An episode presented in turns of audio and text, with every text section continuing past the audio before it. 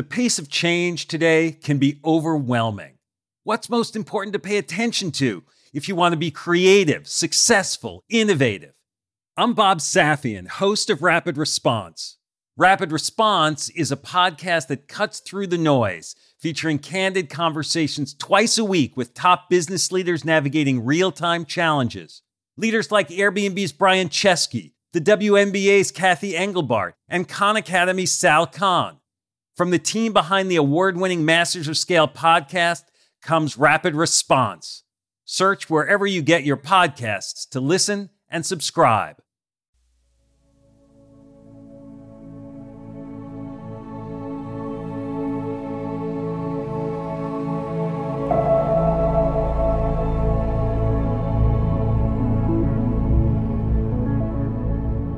That's what kept me going.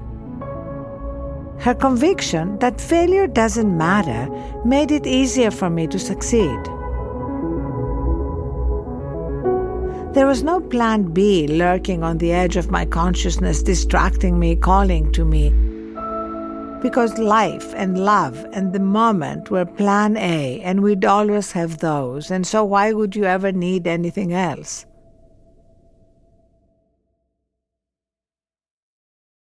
Arianna Huffington grew up in an unassuming one bedroom apartment above the bustling streets of Athens, Greece.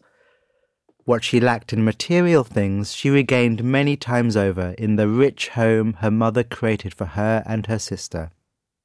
There, at their kitchen table, Arianna's spirit of adventure was born, and it was there that her mother taught her the universal wisdom of embracing life's journey without being attached to the outcome.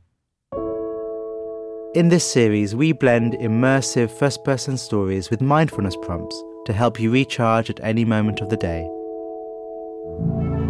I'm Rohan, and I'll be your guide for a meditative story.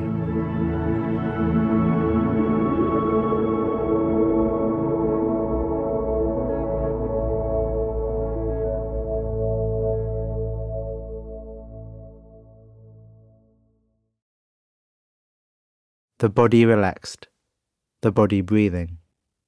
Your senses open, your mind open, meeting the world.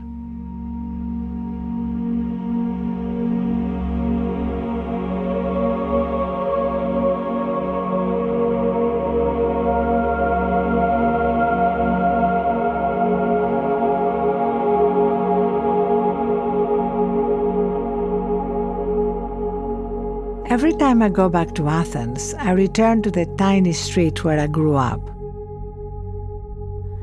It was just the three of us my mother, my little sister Agapi, and me. My parents had separated, so we all shared this cramped one bedroom apartment across the street from a fire station in the middle of the city.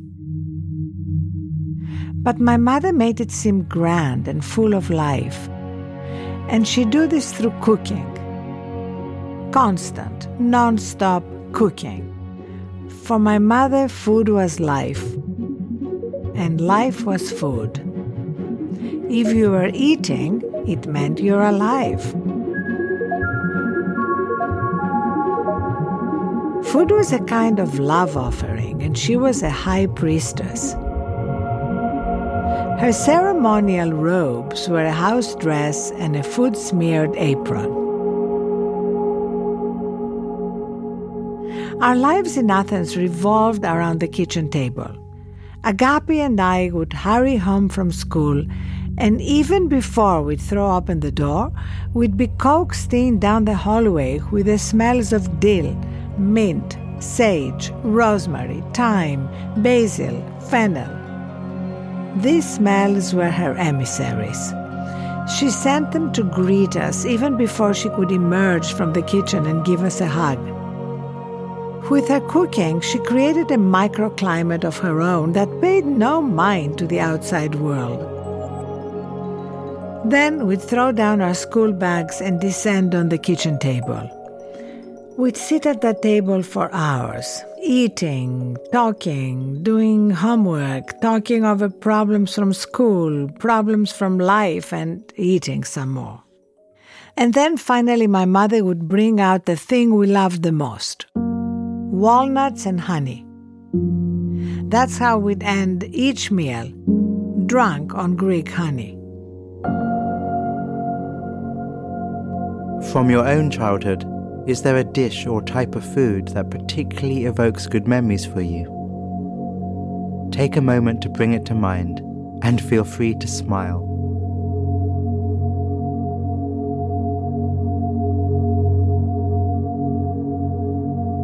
Can you picture the food and the people or the place you most associate with it?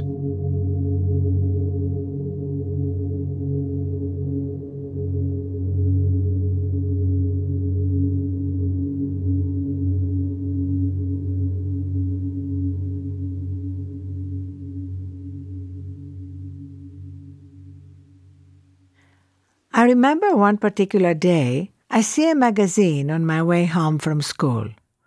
The cover is a photo of Cambridge University in England. Now, I'd never been to England. In fact, I'd never been anywhere outside of Greece. But that photo catches my eye. It stops me.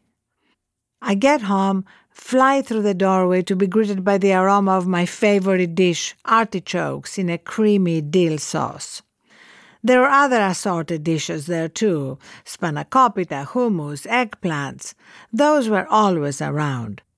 They got changed regularly, but you never really saw it. They were just always there.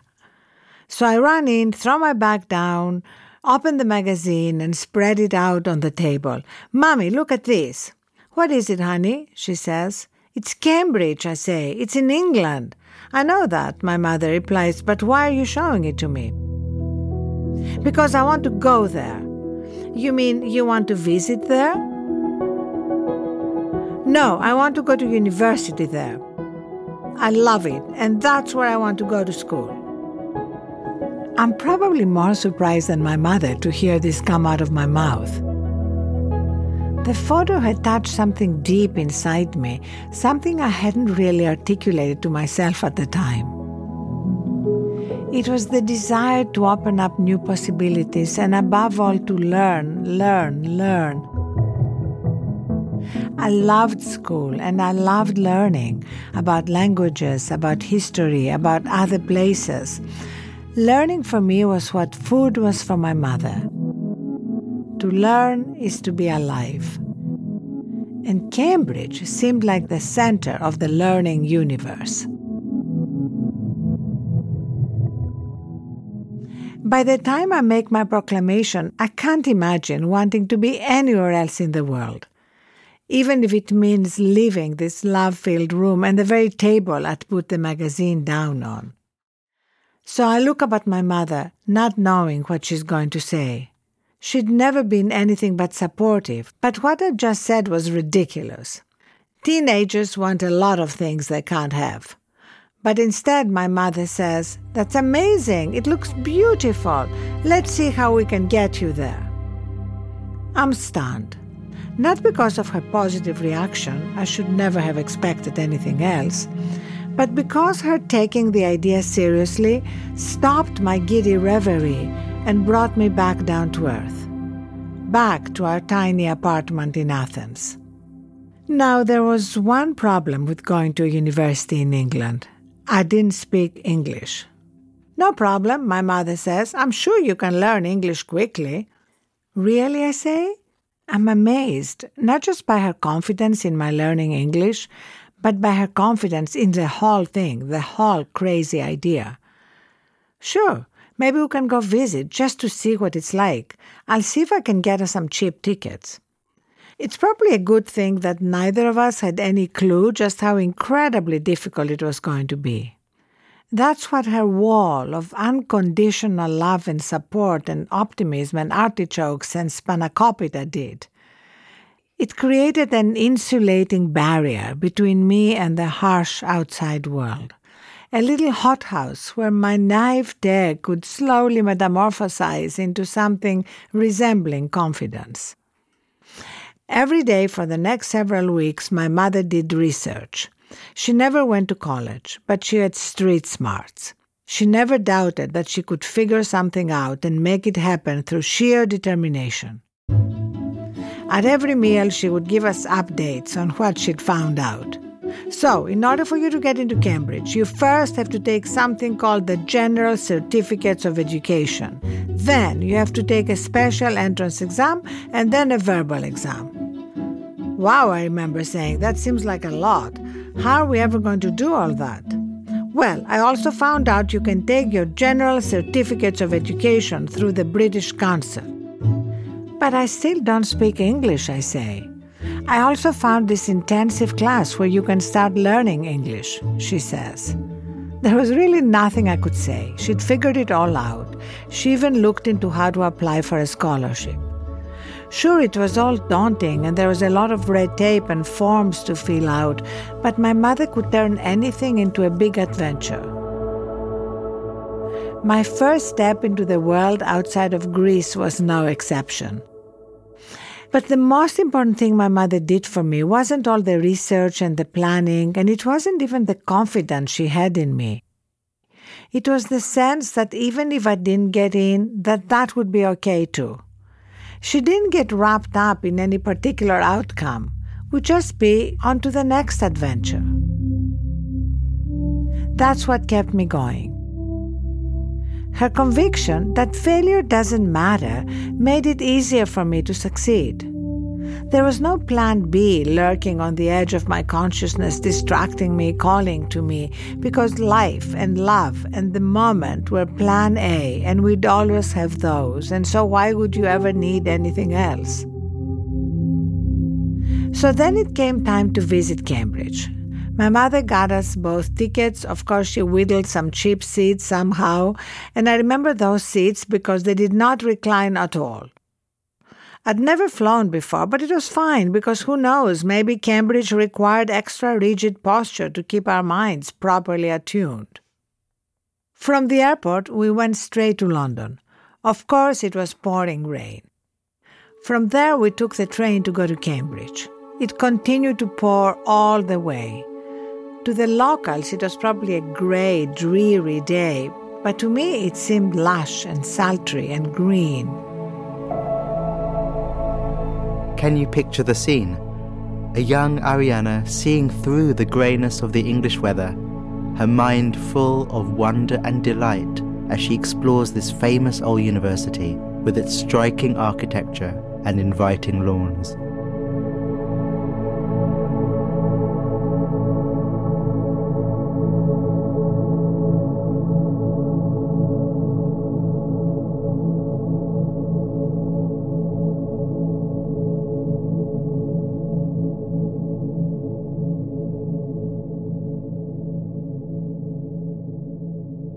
And then finally, we were there.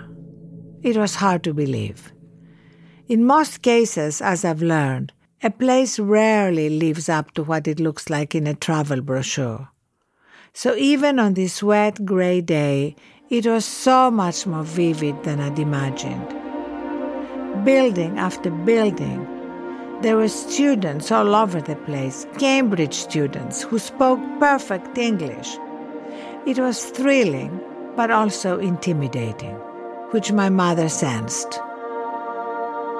Well, here we are, she says, as if we just arrived at our local grocery store. Let's go. The day itself was a bit of a blur. Even though I wanted to major in economics, we didn't go visit the economics department. Nor did we go to the admissions office, which might have been the obvious thing to do. We didn't even talk to anybody. We just walked around Cambridge all day. Two Greek women who barely spoke English. Like spies doing reconnaissance. But I think what we're really doing was just walking around the place until it felt natural for me to be there. It was a kind of in person visualization. I'm walking around just like the real students are, in the same buildings. Nothing bad is happening, nobody is reacting. If I got in, this is what I'd be doing. Maybe it really is possible. how does the idea of an in person visualization sound to you? Arianna explored what it would be like to be her future self by walking around Cambridge as if she were a student there, not a visitor. Are there any experiences for you that you would want to become real? What would your in person visualization look like? And the more we walked, the more I loved it. I thought it was gorgeous the colleges, the libraries, the river. By the end of the day, it felt oddly familiar and at the same time ancient. It all reeked of history, a history I ached to be part of. It was overwhelming, the sort of place that could take over your life.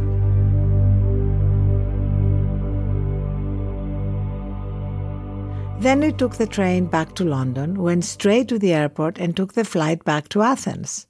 Our seats reclined this time. Did they know I'd been to Cambridge?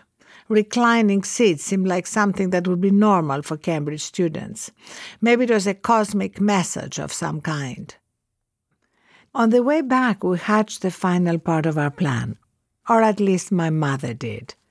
The plan was that I would come back to London after taking my general certificates of education to prepare for my entrance exam and continue to study English around people who actually spoke English. And after all that was done and the entrance exams were taken, there wasn't much left to do but wait. But I wasn't riddled with anxiety. And that was because of my mother. Life was still going on and would go on one way or another. We weren't waiting for life to begin. This was life. And then the day came. A telegram arrived. It is waiting for me when I get home from school. My mother had put it on the table and motioned to it nonchalantly. I tear it open, accepted, and granted an exhibition which is a form of scholarship. I got in. I can't believe it. It's just a piece of paper, but it seems more unreal than our actual visit had been. My mother smiles and then hugs me, but she isn't jumping up and down as I am inside. Just as she wouldn't love me any less if I'd gotten rejected, she also couldn't love me more just because I'd gotten accepted. That's what allowed me to reach what really should have been an unattainable goal. It wasn't a journey filled with anxiety and fear, it was an adventure. One always served like your favorite dish with unconditional love.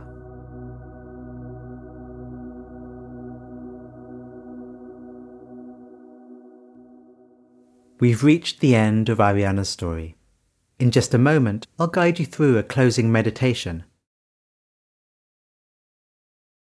Of all the themes in Arianna's story, the one that stands out the most for me is that of adventure. With her sudden calling to study at Cambridge, she embarks on a series of challenges, all of which she overcomes to finally win her prize. And by loving the adventure, and being loved through the adventure, she's able to complete her journey without anxiety or fear. I often think about my own meditation practice and meditation in general as an adventure or a journey. However long you've been practicing, there are always ups and downs, times of clarity and even exhilaration, often shortly followed by times of wondering why you're even bothering to do it in the first place, and back again. But what keeps me going is the process itself. For whatever results come about in the long term, there's an intrinsic delight and no small amount of wisdom that comes from just doing the practice and sticking with it. And the same applies for a single meditation session as it does for a whole lifetime of practice. Just being on an adventure can be reward enough. So let's go on one. However, your body is right now, this is the vessel we're going in. So whether you're sitting down or walking, standing or lying, do what you need to to embody the qualities you want to express openness, steadiness, courage. With your mind relaxed, ask yourself the question what's my next thought going to be? And then just wait for it. And when the thought appears, catch it with your awareness. And when you've done that, just reset, relax, and start watching again. Watching for the next thought to arise, alert and ready. What the content of the thought is, isn't that important. What matters is your ability to catch it.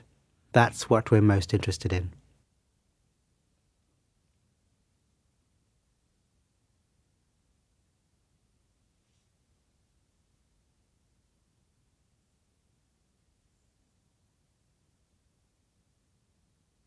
While doing this technique, as with all adventures, you'll likely meet some challenges. Distraction as you get caught into a train of thought or a daydream. Doubt as to whether you're doing it right. Aversion to the idea of doing it at all. These are all welcome, just characters in your adventure, here to help you come back to your intention and to try again. So let's try again. Watching your mind for the next thought to appear and catching it when it does.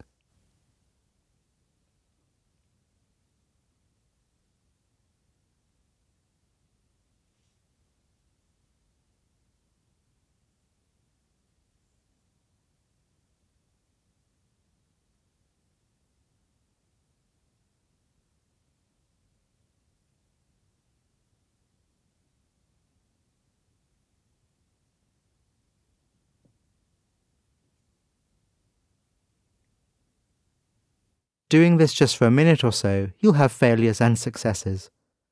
Sometimes you'll have a nice bright awareness, illuminating what's happening in your mind in real time. And sometimes doing this technique, it might feel a bit foggy, and you'll feel like you've not discovered a single thing about the habits and patterns of your inner life. But just like Arianna's mother, part of you knows that the thing that matters most isn't the results, they'll come in time. What matters most is the adventure itself.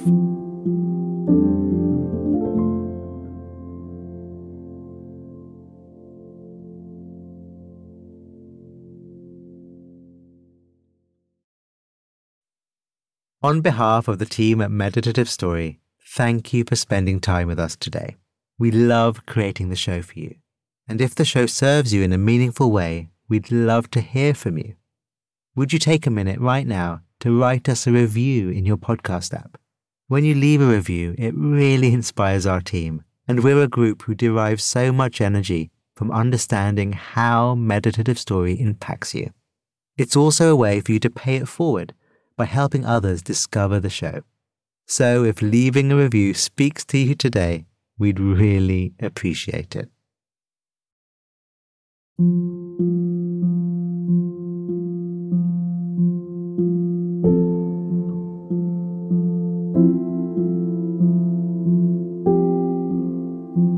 Meditative Story is a Wait What original in partnership with Thrive Global. The show is produced at the studio inside SY Partners in New York. Our executive producers are Deron Triff, June Cohen, Arianna Huffington, and Dan Katz. Our producer is Sabrina Fahi. Our supervising producer is Jai Punjabi. Our curator is Carrie Goldstein. Original music and sound design is by the Holiday Brothers. Mixing and mastering by Brian Pugh.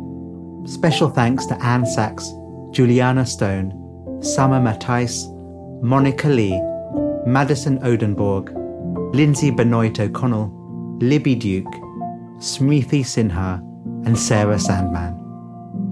And I'm Rohan Gunatilaka, creator of the Buddhify meditation app and your host. Visit meditativestory.com to find the transcript for this episode.